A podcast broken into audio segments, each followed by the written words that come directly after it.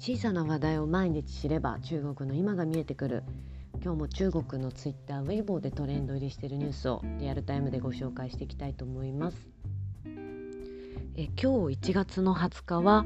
俳優のバイジンティンがこれらの弾幕は一体どうなってるのとウェイボーを投稿したというトレンドを、えー、ご紹介したいと思います。え今月の11日から、えー、放映を開始した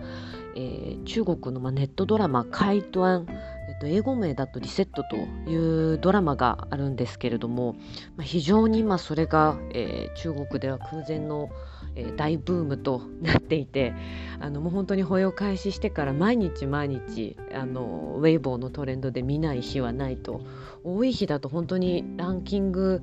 50位ぐらいまであるんですけれどもそのうちの半分ぐらいがこのドラマで埋め尽くされるみたいな日もあるぐらい今話題になっているドラマです。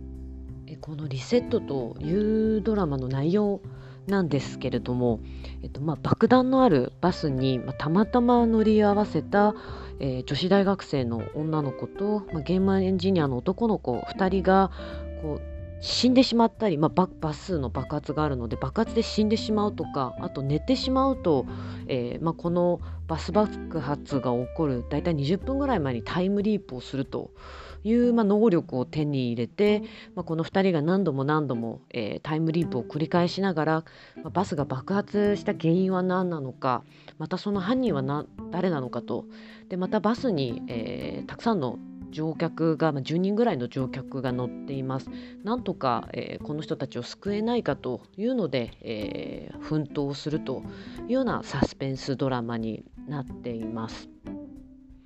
私もドラマが始まった時は見てなかったんですけれどもあの放映されてからこうあまりにも本当に話題になっているので、えっと、テンセントビデオで、えっと、見ることができます。まだちょっと日本語の字幕のものはないんですけれどもあの私もそんなに面白いのかなと思って見たところすっかりあの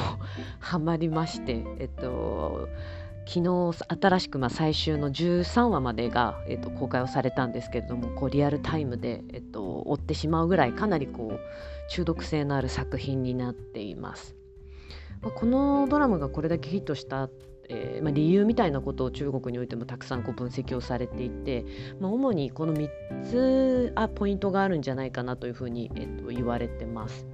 まあ、1つ目はそのやっぱりタイムリープという題材の面白さとあとはまあ脚本がとにかく素晴らしいというような評価をされてます。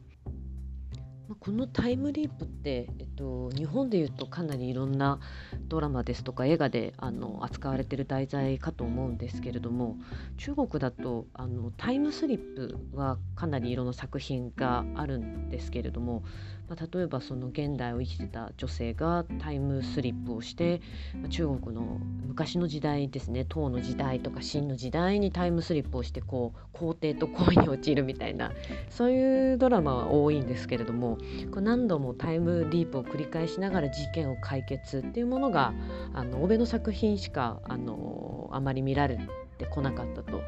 で、まあ、中国では珍しいというのであの非常に目の付けどころがいいねというような評価をされています。でまあ、このサスペンスドラマなんですけれども、えーまあ、脚本の素晴らしさというところで言うと、まあ、このバスに、えー、バス事故にあの遭遇してしまう乗客が10人ほどいて、まあ、この2人の主人公があの犯人を探すために、まあ、この一人一人のこのバスの乗客の、えー、これまでの人生とかどういう理由で、えっと、この都市に町で暮らしてるのかとかっていうところを、えー、まあ、探っていくんですけれども例えば、まあ、乗客の一人の方は、えー、まあ、都市部に、えー、子どもの学費のために一人でこう出稼ぎに来ているお父さん。で、まあ、あの普通に家を借りるお金もも、まあないっていうところで、えまあ、その人の家の車庫を借りて、まあ、その車が本当に入れる車庫なので あの窓もないすごく狭くてあまり綺麗じゃないみたいなところであの毎日こう、えー、苦しい生活をしながら子どものために学費を稼いでるみたいなそういう人がいたりとかあとは、えー、過去何か犯罪を犯してしまって、えー、家族と疎遠になってしまっているお父さんで、まあ、息子がえー、疎遠になってしまっている息子に、えー、自身で育てたなんかこうスイカを、えー、プレゼントしたいからそのバスにたまたま乗り合わせていて、まあ、爆弾に見えるようななんかこう大きな袋を持ってるとか、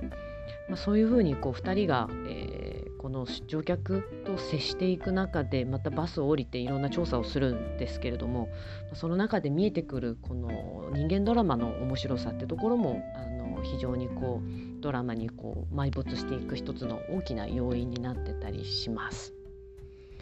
えっと、2つ目は、まあ、あの俳優陣の本当に演技力っていうところがあの非常に高く評価をされてます。主人公の、えーまあ、女性の、えっと、ジャオジンマイさんとあと男性の、まあ、バイジンティンさんもともと非常に俳優でありタレントで非常に人気のある2人なんですけれども、まあ、こう事故に遭って、えっと、そのまあバスの爆発事故に遭ってしまうので、まあ、そのこう生死の境の演技っていうのが2人とも非常にこう緊迫していて素晴らしいとか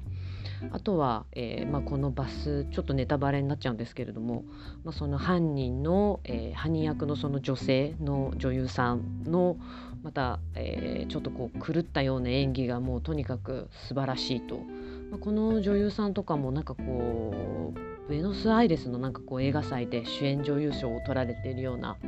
まあ、無名私もちょっとこのドラマを見るまで、えっと、存じ上げなかったんですけれども、まあ、無名ながらもやっぱりすごく演技派の、えー、俳優陣えー、まあ、バスの乗客しかり、えっと、警察官の方々しかり、まあ、演技派の俳優さんたちが本当に集まって撮ってるというところもあの非常に注目をされています。